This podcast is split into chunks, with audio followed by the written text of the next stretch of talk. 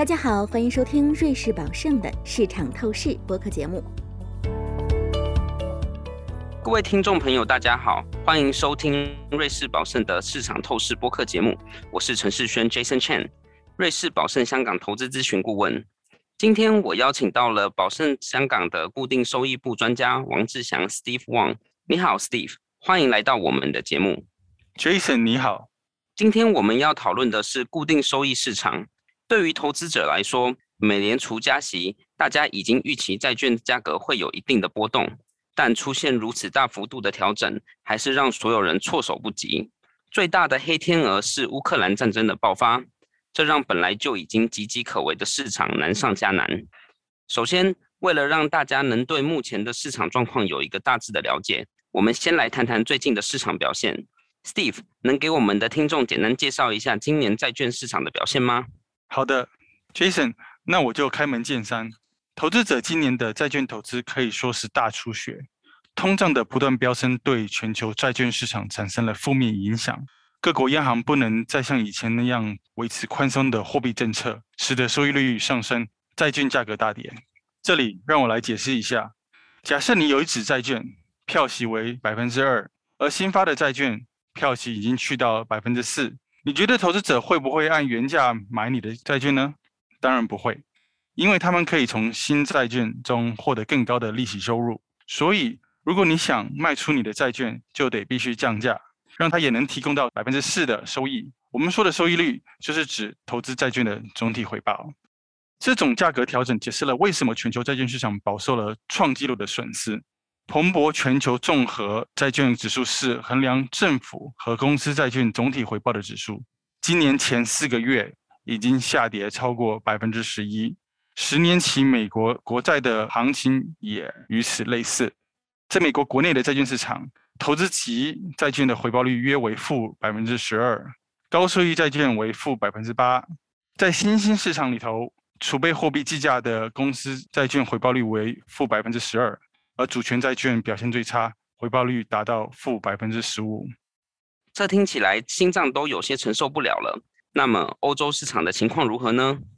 欧元、英镑和瑞士法郎的债券投资者也是如此，情况大同小异。例如，德国政府债券投资者的损失将近百分之十。总体来说，这是一场完美风暴，因为股票市场也遭受重创。标普指数同期下跌了约百分之十三，现在甚至更低。总的来说，现在的环境已经没有绝对安全可言，投资者会发现自己避无可避，无处藏身。是的。这就解释了为什么许多投资者一直持有现金观望。根据美国投资公司协会的资料表示，许多投资者已经将资金撤出了债券部位，债市资金连续十周显示净流出，这是自二零一三年底以来为期最长的资金净流出。那么，Steve，在你看来，是什么原因导致了固定收益资产表现这么差呢？今年的惨淡表现的确是二零二一年下半年跌势的延续。如果说去年的不利因素是缺乏央行支持以及央行迅速结束债券购买计划，那么今年市场担忧的就是加息的严酷事实。高通胀以及美联储转向更积极的加息方式，是收益率飙升的主要推手。央行曾经是债券市场最好的朋友，现在摇身一变，变成了它的最大的敌人。确实是这样的，你还记不记得央行曾经一再表示，通胀只是暂时的，不需要干预。然而，通胀率却创下了四十年以来的新高，央行最终开始被迫要去追赶通胀。如果各国央行都早一点行动，加息进程或许可以比较和缓的一步一步的来。的确是这样的，但归根结底，他们肯定没有料到，二零二二年开局就遭遇一场严重的战争。但是，因为不同经济体面面临的风险程度不同，在加息问题上，并不是所有银行都处在同一条线上面。最近，加拿大央行决定加息五十个基点，随后美联储加息了五十个基点，英国央行加息了二十五个基点。另外一方面，欧洲央行则选择不加息，日本央行仍然保持超级宽松货币政策，而中国人民银行已经决定开始放松货币政策。下面回到美联储的话题啊，Jason，如果美联储继续加息，债券价格岂不是还要继续下跌？这是有可能的，Steve，但这完全取决于市场价格已经计入了哪些因素。让我们讨论一下收益率曲线上面的中期债券吧。从风险回报的角度来看，这是我们应该关注的一部分债券。比如五年期美国国债收益率大幅上扬，已经从二零二一年底的一点二六个百分比上升到目前二点九 percent 的百分比，已经从二零二一年底的一点二六个百分比上升到目前的二点九个百分比左右。但在近期达到了三个百分比以上的高点之后，已经开始回落。出现这种情况的原因是，通胀预期已经随着通胀数据的变化而迅速拉高，这迫使美联储采取更加激进的加息立场。我们知道，债券总是向前看的，收益率往往会随着联邦基金利率预期的上升而上升。就像现在，市场预期美国利率将在年底前升至二点七五个百分比左右。这意味着美联储会在接下来的联邦公开市场委员会的会议上多次加息。虽然预期会随着市场资料的变化而不断变化，但市场记录的加息步伐比瑞士保盛经济学家的预测来得更加激进。虽然收益率可能进一步的攀升，导致债券的价格下跌，但对中等久期的债券来说，今年年初的大跳水相比，下跌的幅度可能低得多。当然，债券的价格可能也会受到信用利差波动的影响，这一点我们将在后面做详细的讨论。现在让我们换个话题，最近有关国债收益率曲线倒挂的讨论很多，特别是两年期与十年期收益率的倒挂，也就是美国国债短期利率高于长期利率。这种情况发生在上个季度末，并且持续了几天。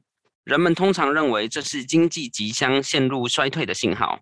对此，你有什么看法呢，Jason？这个问题真的是很难回答。我们得到的信息混杂不清。虽然收益率曲线表明可能会出现经济衰退，但是企业的基本面还算是不错。要反映经济衰退，盈利还要下降大概百分之二十或者更多，这势必会引发股票的指数下跌，可能百分之十五左右。然而，在目前看起来，这个几率不大。此外，美国和欧洲的私营企业并没有出现出任何经济循环上失衡的迹象。比如，在二零零一年时候，我们看到互联网产业出现过度的资本支出，或者在二零零八年，房地产行业出现过度的投资。